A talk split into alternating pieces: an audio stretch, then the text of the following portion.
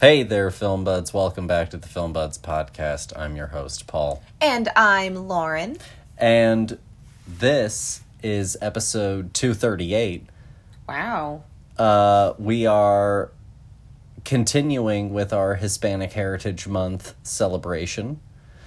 Uh, actually, it's officially today. It started. Yes. It's September 15th. But, you know, upon uh, you listening to this, it'll be the 16th because we're doing this on Thursday. That's right. so, uh, but we are now officially into you know the the official celebration window. It goes from mid September to mid October, September fifteenth to October fifteenth.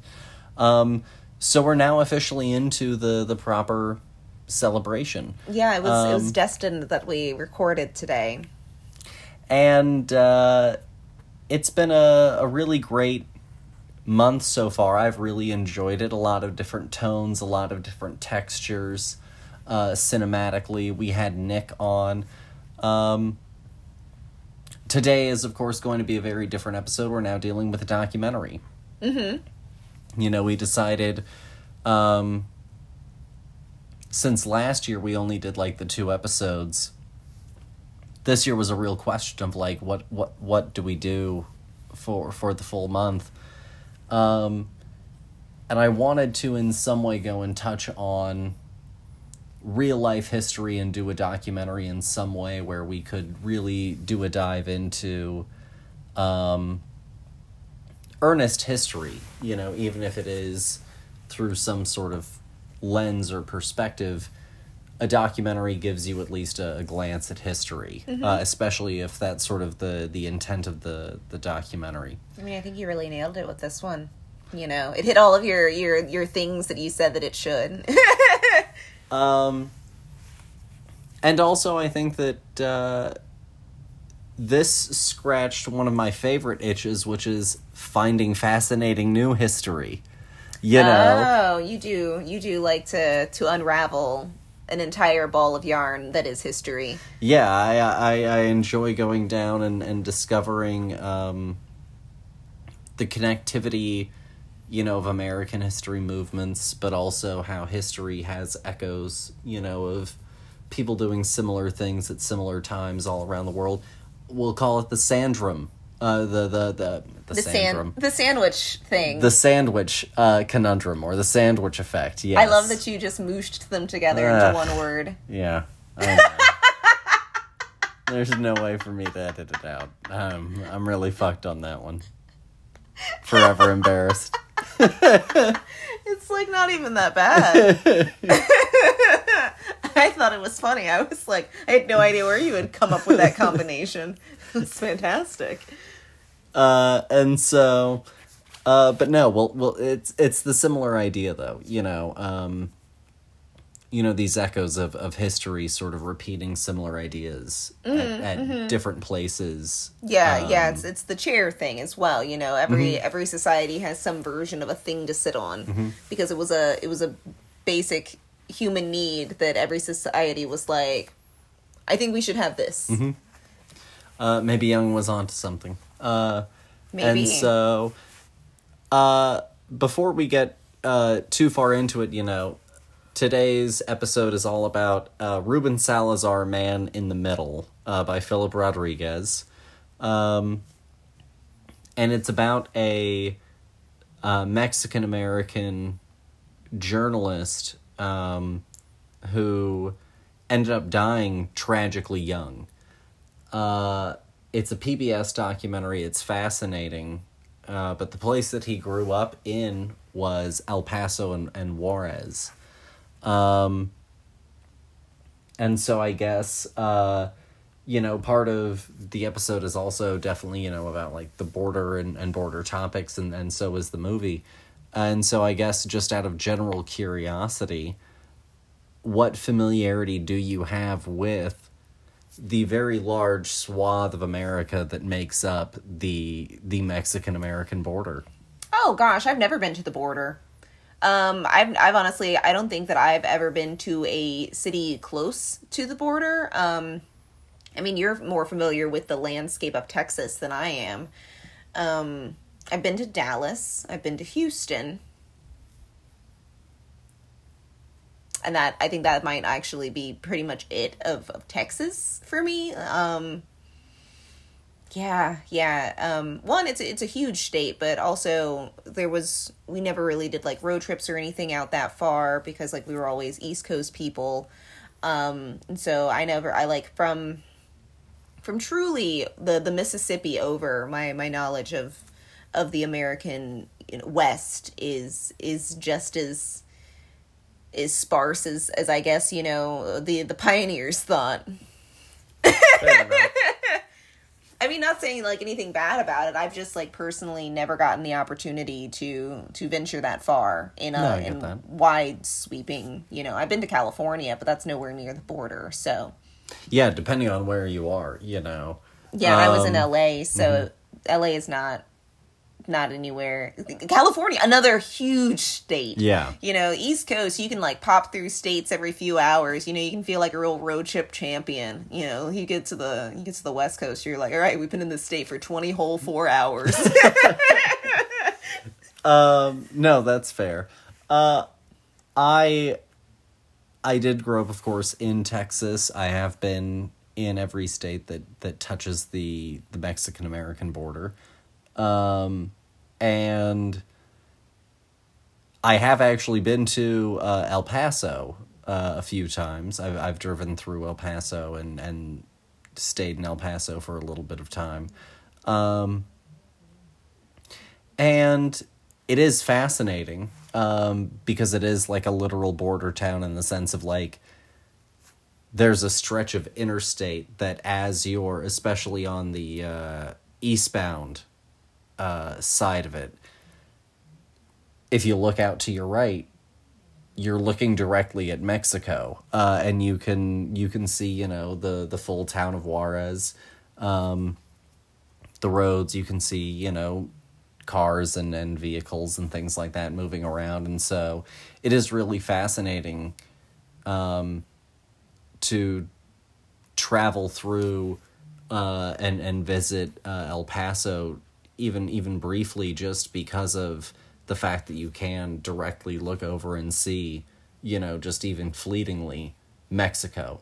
Um and so that's kind of you know like a really interesting it is a it is a fascinating fascinating town. Um especially because growing up you know you heard all sorts of stories about you know border towns and the border growing up in Texas I mean you you were inundated you know on a certain level oh, I'm with sure they breed you young. uh, all sorts of information, opinions, stories, um, positive and negative, you know, about the border. It was really, really fascinating because, you know, the same people that will also tell you a horror story about the border will also then go back and tell you, you know, some sort of crazy story that they had going over, you know, into Mexico and having a good time and coming back into America. You know, and so it was it was really fascinating growing up in a in a state attached to the border, especially with such a complicated history to the Mexican American border as Texas. That's such an American thing to do. Be like, oh, you know, I like to party in Mexico and then come back home. You know, we're, we're, we're so trashy when we go to other countries. Yeah. Don't worry about that. But I think that that's also probably stemmed in the same place of why like p- people are are so anti immigration. They're like, uh, but they don't go back home after they trash our shit. You know. Uh, and so I think that that's, uh, you know, a really interesting.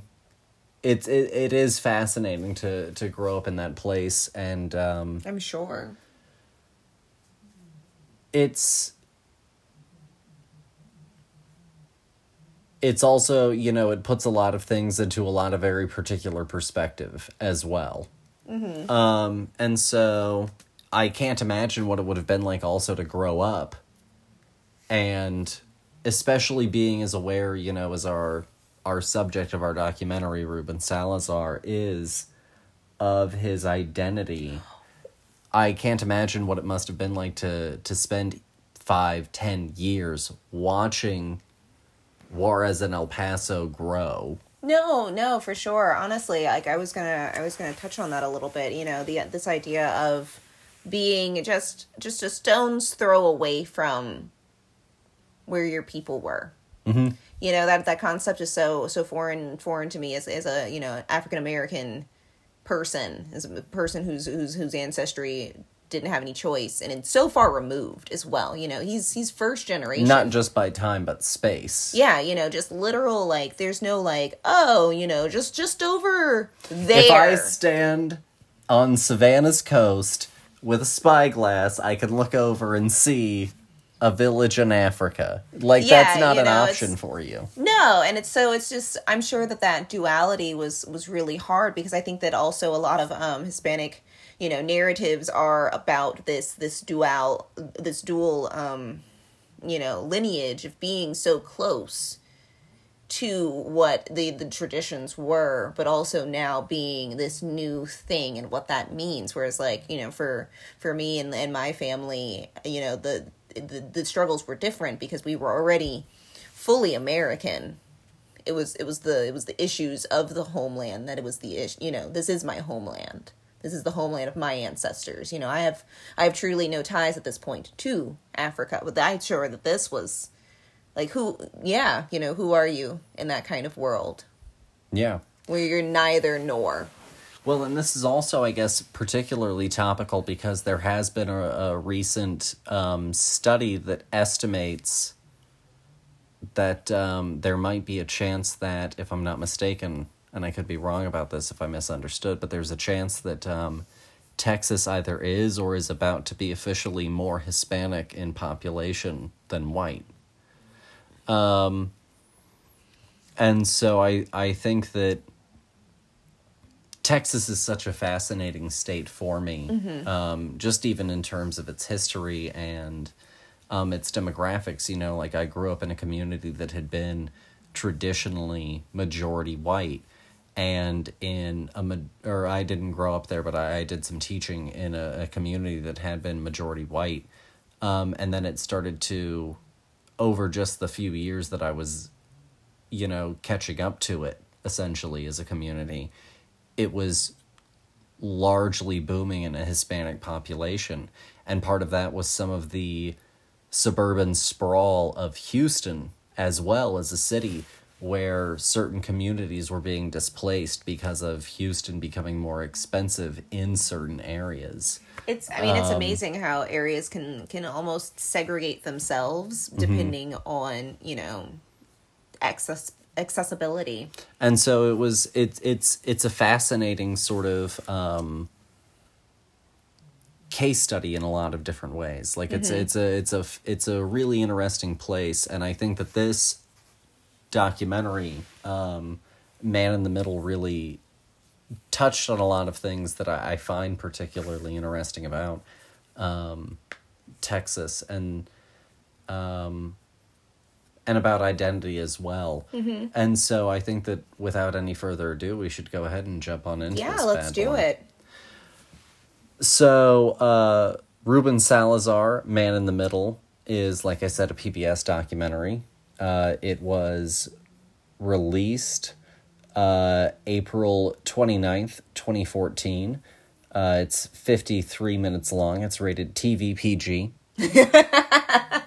Don't worry, guys. PBS didn't get racy with this one. You know, I No, know that they like to, um, but they they held back on this one. Um, it is directed by Phillip Rodriguez. Uh, the summary is Ruben Salazar, Man in the Middle, an investigative look at the life and mysterious death of pioneering journalist Ruben Salazar. Uh, and our only cast member, if you will have one, is uh, Michael Manuel as the voice of Ruben Salazar for some uh, readings of things that Ruben wrote. Uh, and I guess without any further ado, I'll pass it off to you, dear. What did you think of Man in the Middle? Oh, I, I really enjoyed this a lot. Um, I had never heard of Ruben Salazar. Um, but also, you know, he was he was in like L.A. was like his home place for a really long time of his life in Texas. So I'm I'm sure that just his story didn't didn't reach old Virginia, you know. Um, and I just I found it fascinating. Um, this this this kid, you know, growing up on the as as we talked about earlier, um, on the border of of two identities, you know, but also technically because of America at this time not being considered really either of them. Mm-hmm. You know, he was Mexican born, but moved to the states when he was two and lived the rest of his life in in the states. And so, you know, for all intents and purposes, he was American. You know, well, he, and and on the census at that time, he was also yeah. Uh, Mexicans were were labeled as white mm-hmm. in the census, which I find fascinating. I did not know that. That was that was something that I I learned. Um, how things have reversed. Um, but it was still like not in a way that was um you know kind i guess either because yeah because was... you weren't necessarily recognized you you didn't get any of the privilege of being white yeah, no, you just got counted as white, but you were still a second, you know, class citizen next to whites. You mm-hmm. you got to live in the neighborhood, but not like go to the parties, kind of deal. Um, it's almost kind of in that um weird racial nebulous area of um spaghetti westerns. Oh yeah. You know, where once upon a time Italians were considered, you know, racially inferior, but also that same sort of thought process about how Italians look also was sort of transplanted into this sort of image of what Hispanics look like. And that yeah. sort of weird, um, uh, also just racial language about them as well. No, you know, no, is, is um, not dissimilar. I think that that's super fair, and honestly, I think that it's kind of also like um, kind of based in physical features as well. You know, more um, Mexican people and Hispanic people, just in general, have you know like usually I guess whitered textured hair than mm-hmm. your average black person does. Mm-hmm. Um, so I think that that also kind of helped. You know, it it took them less time, I guess, to fit into the norm of what society looked like. Mm-hmm than than you know black society which was deemed the most inferior well and and you know assimilation they talk about in this documentary being something that like Ruben's parents generation just really fully, strived yeah. for was full assimilation Mm-hmm. Mm-hmm. No, and I thought that that was just I I found a lot of this like echoing people's stories and of people that I know or you know stories that I've heard of people even today being first generation in the states and what this what does this mean? You know, you either live in a in a house that that fully embraces, you know, being American 100% and that means a, a purging of all things anti-American. Um and or you get the that the household that holds on to the traditions of the ethnicity you know as well you know just just transitions those traditions here onto an american soil but is living in america an american lifestyle with the the traditions that have been passed on for generations. Because it's you know it's really the i guess this mindset of of what what what the legacy needs to be. You know. And I understand completely why Ruben's parents' generation were like, we need to strip ourselves entirely of whatever makes us different because we've seen what happens to those that are different here in America in the 20s. Mm-hmm. You know, it's it's not great. And even him growing up you know into into the 50s and you know it still doesn't doesn't get great. And like I love the fact that he goes through this whole transition along with the kind of American history almost.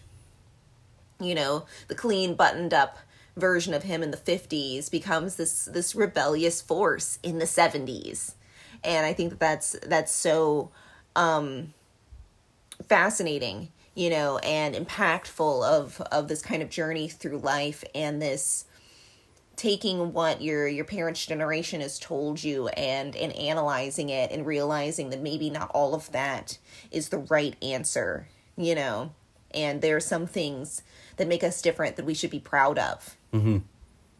You know, and and and stop trying to put us in this box because not all of us want to be in this box, and we shouldn't have to be in the box Yeah. you know and i just i really i really found him super fascinating because like he also was this this troubled person you know he he didn't marry a hispanic woman and and lived a very white bread american life up until the point of him realizing his own revolution Mm-hmm.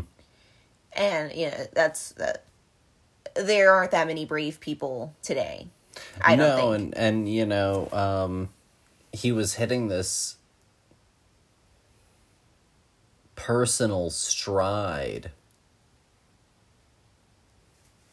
You know, late thirty, moving into 40 mm-hmm. and he was really still early in everything that he could have done. You know, if you if you watch his journey in the documentary, if you know the story of Ruben, um, he was really starting to kick shit up only a few years before his untimely demise at the age of 42.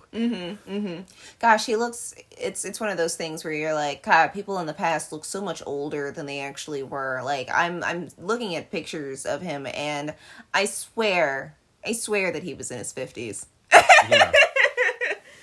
but Um, but and so it, it is truly um unfortunate how his life went and and watching his life story it's it's also one of those things for me that I definitely was like where is this movie this mini series this whatever?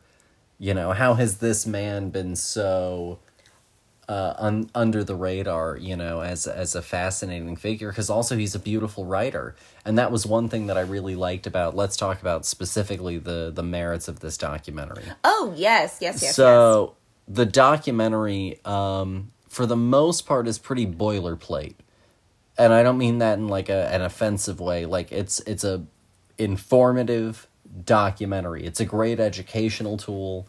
Um, it tells you what you need to know. The thing that makes this for me, you know, just that cut above is the access to some of Ruben Salazar's personal writings. And the man was just an, an absolutely beautiful writer. Yes, yes, yes, yes, yes, yes. No, I can I completely concur with that. Um I 100% agree. I I loved his little blips into his into his mind because like the one that really killed me was the one where he was talking about his wife. Mm. And you know how she she wanted the household to be you know devoid of, of of mexican culture basically you know it was it was we were they were americans and uh, Uh, are you talking specifically about the one uh, about the naming of their child? oh no i was i was thinking of the the the one where um he was in he was in bed and he like turned over Yeah, it's about the naming of their child. Yeah, yeah, yeah. oh yes yes yes because she Because- didn't want anything Uh, he he, they had given her a name that she had deemed was like a, a Hispanic name, and she was like, you know, you're gonna make that harder for our child, yes yes and yes, he yes. just kind of just like turned over in bed and just like pretended to go to sleep, essentially. Um, and it just it was just hard you know to to listen to that and profoundly personal stuff. Not only beautifully written, but profoundly personal. And so Yeah, it allowed yeah. you to really look deeply into who this man was. You know, how dare you just write a diary journal in, entry and and have it be ready for the the New York Times? You know, stop, stop it. And he was a writer to his bones. I mean, honestly, yeah, he really found his his calling exactly, and I think that that's. I think that the, the transition in Ruben's career is so fascinating from when he is he is trying so hard not to be pigeonholed into um into being a Mexican. You know, he doesn't just want to talk about Mexican affairs and, and all of those things. He wants to get the real stories that, that all of the, the other guys get to write about. And it's not until he realize he he reconnects himself to the the, the Mexican Americans in in LA, you know, and challenging essentially his audience publicly on essentially like, well, what are we then? Yeah, yeah, you know, really really stirring the pot on like the these these feelings that he had been feeling that he didn't realize other people were feeling as well. And I think he fi- he he was liberated by this this oneness with the um with the group. Mm-hmm. Um oh gosh, what were they? The they called themselves the Chicanos. Well, and I was about to say it's so fascinating that we're able to in real time in historical record through newspaper and and different other uh, entries plot the reclamation of that word specifically. Yes, yes, yes, yes. I mean, honestly, the '60s and the '70s was a was a time for every every racial group had a had a moment, pretty much of of being like the word that you have used to put me down is mine now. Mm-hmm. I own it. You cannot use it anymore. It is done for you. It is for me to use as I please to to identify myself with. It's a verb. You know, it's it's a Well, and it you know, it took a little bit longer, but it's like the the word queer. Exactly. Exactly. But again, every every marginalized group has had a has a moment when they when they go we're we're done being bullied by you. This word no longer means what you've been using it as. Yes, it is now a, a, a word of love. Mm-hmm.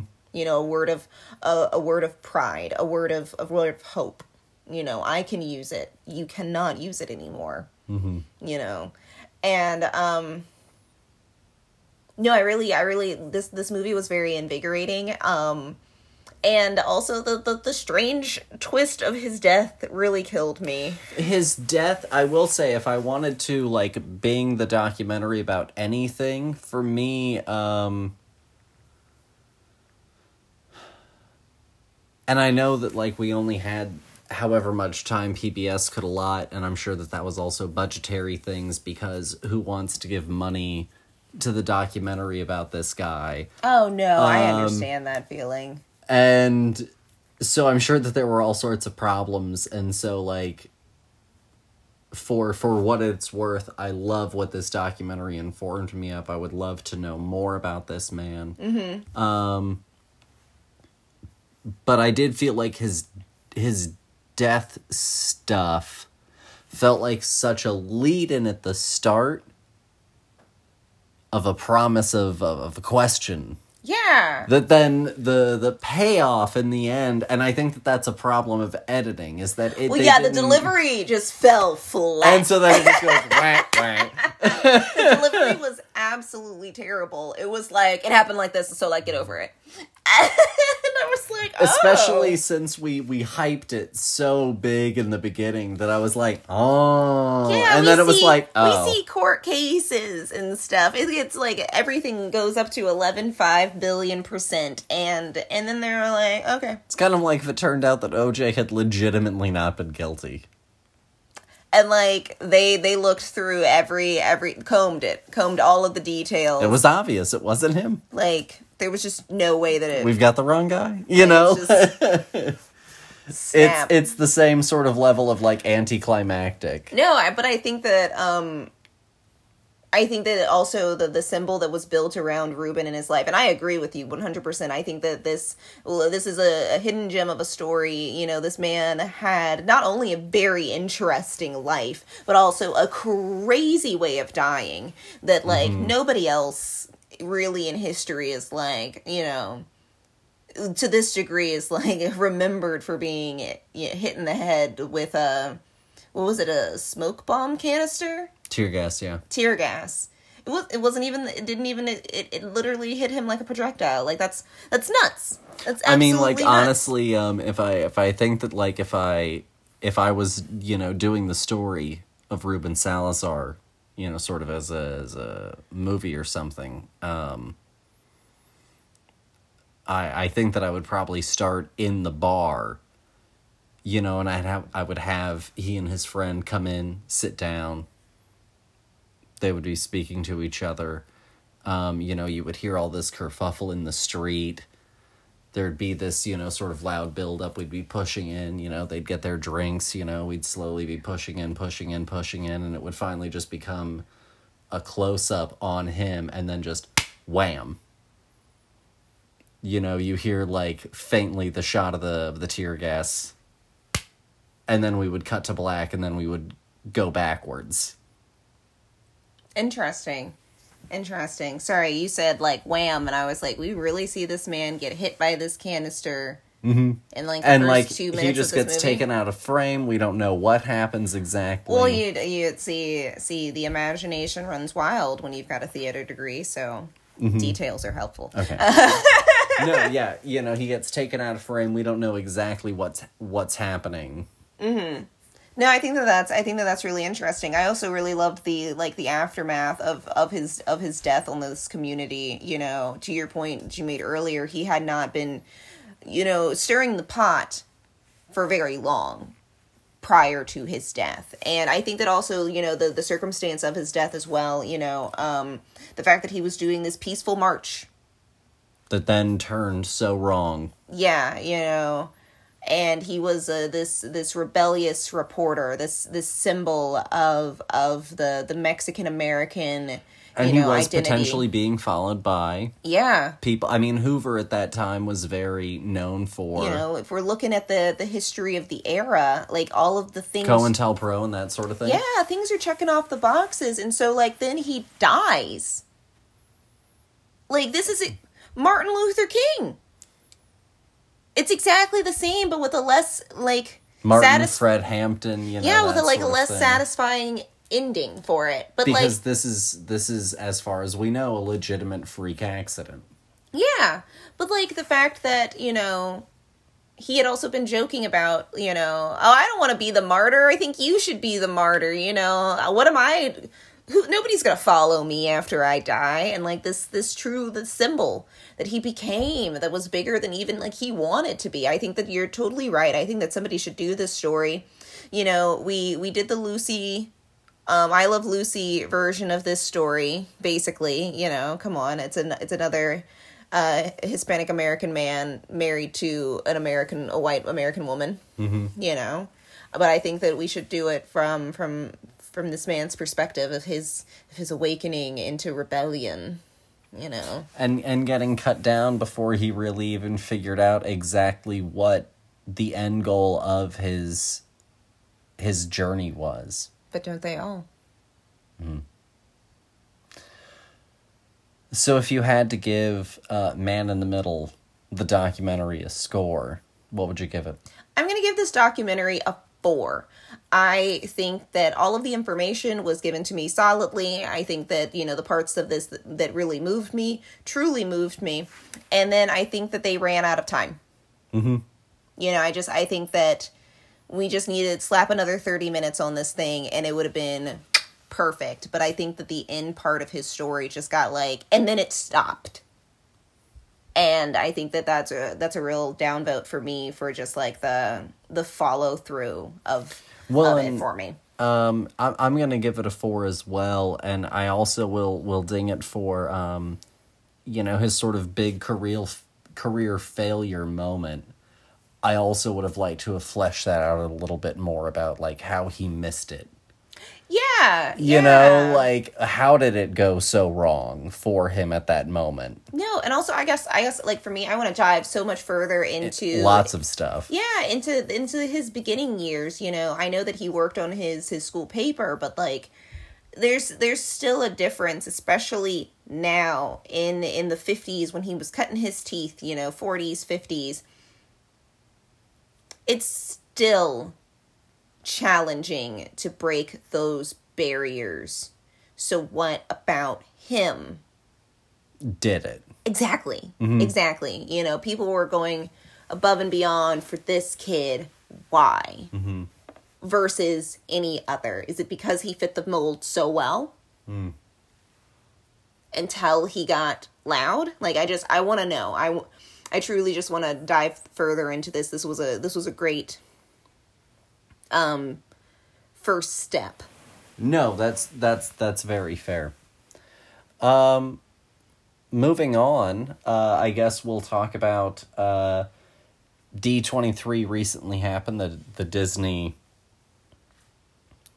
expose. You know the oh my big. gosh, uh, that's what all of those were from. Oh. Yeah. Uh, so you can already guess how Lauren felt about a lot of it. I'm so sorry. no, I'm not subtle, I know. Uh, so I'll I'll say this. Um, Secret Invasion looks like Marvel things. Um, Hocus Pocus 2 leaves things to be desired. Um, Disenchantment has promise, or Disenchanted. Yes, I think Which one is the Netflix show? disenchantment. Okay. Disenchanted. Because it's it's enchanted and now we're disenchanted. So Disenchanted um has promise. I think that it's probably honestly the most interesting looking one that we saw. I was like, I will watch this movie. Um overall though, uh you know, a lot of I, I was interested in the in the werewolves by night one. Oh, oh, oh, oh, the one that looks like a like a like a black and white horror film. Yeah, I wish that they were actually shooting on film, not doing a digital effect after after the fact. But um, overall, I thought that it also conceptually looked like one of the more interesting things that they were trying. Liked it up until Marvel's name slapped all over it, and I said, "Oh no, it might be garbage." I, I, I literally, I was like, "Oh God, What if it sucks? oh, it's it has the potential now because now it's a part of this machine." Whereas, like, when I didn't know that, I was like, "Oh, I think that that's new." why they really do the like special presentation graphic on it is to really try and be like this is a step aside thing. Oh god, but they're gonna sew it right on in there. They're gonna do some like it's Spider Man into the Spider Verse thing where we're just gonna have noir Spider Man hanging out with regular Spider Man, and that's gonna be what they're gonna do, but except with with super people whose names that I don't know. Because they killed off all the ones that names I did know. No, I get where you're at with that. Um But it has potential and I'll I'll see what the, the next trailer gives us because it'll give us always too much of the plot. Uh, we also watched the uh, "I Want to Dance with Somebody" trailer. Uh, dear, what did you think? Um, it it it frustrates. Um, it looks really it looks really flashy. It looks like they they took all of Whitney's like best moments in history and and slapped them into a really loose um mother daughter story. Or "Rise to Glory" story? Yeah, yeah. But if you're gonna give me a Whitney Houston movie, you gotta also give me all of it. You know what I mean? Because like if it's gonna be a biopic, you can't be like, all right, Where's Bobby? But only the good parts. Where's Bobby? Come on, because also like at the that this, that's her entire story. Where's Bobby? And for somebody somewhere in 50 years who's just going to watch this one movie, they're not going to know the true story of Whitney. They're going to watch this movie and go, oh, and then the end, she got to do the Cinderella movie. And her life ended in in glory. Yeah, and she just, you know, got old and and retired or something. And that's just going to be the whole thing. They're going to I didn't know what happened to Audrey Hepburn. No, that's fair. You know, I didn't know that she got old. We never saw any photos of her old. I assumed that she had an, a tragic end like Marilyn because nobody again showed any videos or, or photos of her as a as an older woman. But yeah, like it's it's going to be just as just as um uh it's it's going to be It's just, going to be as sanitized as Bohemian Rhapsody, and this Yeah. is by the writers of them. So Oh, well, that makes a lot of sense. Um, I think that I think that they were like, all right, watch as much Whitney Houston stuff as you can and go. And she was like, okay. Then they piped in a bunch of Whitney songs, and she said, I can be Whitney Houston. And I Because don't. I'm sure that she's not even singing it, and this isn't even like Elvis or or you know Freddie. Um, where where I think that, and honestly, I think that with you ha- you have to choose. Do you want them to look like or sound like them? You know, is kind of the thing. You know, what's what's your uphill battle? Well, I mean, I guess for Um, me, like, I don't need you to sound like the person singing. I don't need you to really look like the person singing. I need you to, to A, do be singing, though. We can always cut your voice out later, but I need you to actually be flexing your throat and crap. And, and B, like, I need you to evoke that person. Yeah. 110%. I need you, whatever your energy is, to be spot on. You know? Look, I mean, the obvious answer for who should have been playing Whitney Houston this whole time is Keke Palmer. But that's, Oh my god, yes. Uh, uh, yes. But that's not the point here. because she would have also done the best Whitney voice we had ever heard. We've all heard. She'd have thrown her whole self into it. Ah, one hundred and fifty percent. And I'm not gonna say that like you know whoever they got for the the Whitney part didn't deserve it. You know, I don't know who who she is because she's she's too busy looking like Whitney. But Keke would have killed it. She she would have she would have owned it. Um, no, she's waiting for the Angela Bassett biopic. She's ready for it. Keke, I love you. You were wonderful in Nope. ah, yes, completely. and Akeelah and the Bee. Um,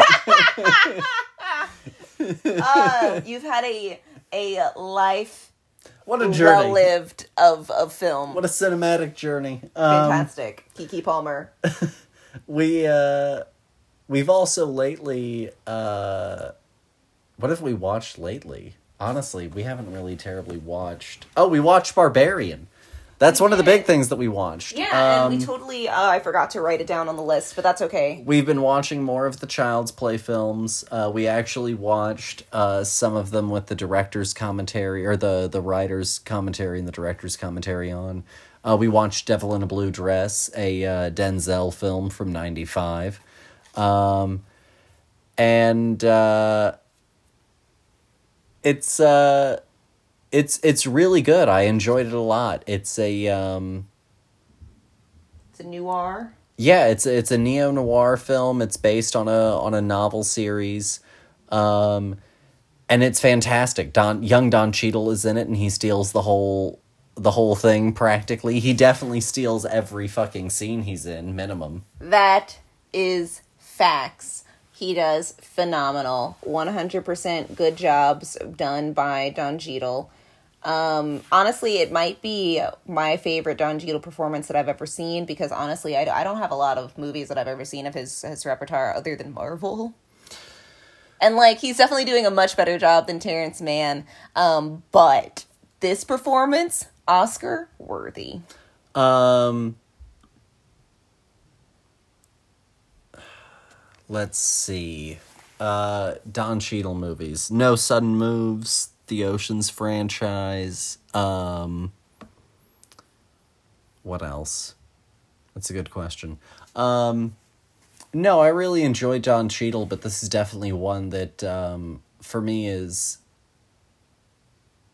a real standout because he's also he's he's stealing scenes from Denzel at Denzel's like strongest, you know, Yeah, sort of cinematically, right? and he's just swooping in and just subtly taking scenes away from him, and I found that um, fascinating. oh Um, my gosh, no, totally. I, I didn't know if it was possible, and Don Cheadle waltzed into this movie and stole my heart. Um, he did, he did, he blowout performance. Um, Fantastic. Barbarian, just go watch it. Um, I'm Yeah. not gonna say anything else. It's it's fucking. It's, It's an experience. Go watch it. go watch it. Don't watch a trailer. Don't look up anything. If you've seen a trailer, you've already seen too much. Go Just run before anyone there. else can tell you anything more. Go. Do it. Get off the internet. And that's that's my note on Barbarian. Don't go if you Um, don't like horror movies. Do not go if you don't like horror movies. Or do. no. Step outside yourself. Try something new. It's gonna be a it's gonna be a bumpy ride. Um, but that's pretty much my note on that. Uh, if you have seen it, go and check out my Letterboxd review. Um, and if you have seen it, also I'll just let y'all know. Oh my god! Right? Like, wow, oh. that moment. How that thing happens? Stop it. Surprising. uh, that's pretty much all that I have for the listeners, dear. How about you? No, I think that um I think that I'm I'm plumb out of things. Plum out, you say. All right. um, well, folks, it's been a little bit of a long week. Uh, thank you guys, as always, for listening. Please, if you haven't, go and check out uh, last week's episode. Uh, check out all of our previous Hispanic heritage episodes. Um, be sure to come back next week. We're doing a Netflix original. It's going to be a good time. Um, and uh, go and learn something new. It is so delightful to learn something new, especially that excites you. You know, if you can learn something new that you go, oh, that's useful, you know, great. But if you can learn something new that truly makes you um, excited, invigorated, um, fascinated, you want to go and learn more about it, go and and discover that thing. Go and, and just learn something new. Fantastic. That's that's words to live by, honestly. You know. I couldn't I couldn't have said anything better if I tried, you know. New experiences make the make the mind and the body strong. That's right. Uh, thank you guys, as always, for listening. We'll see y'all next week. Bye. Bye.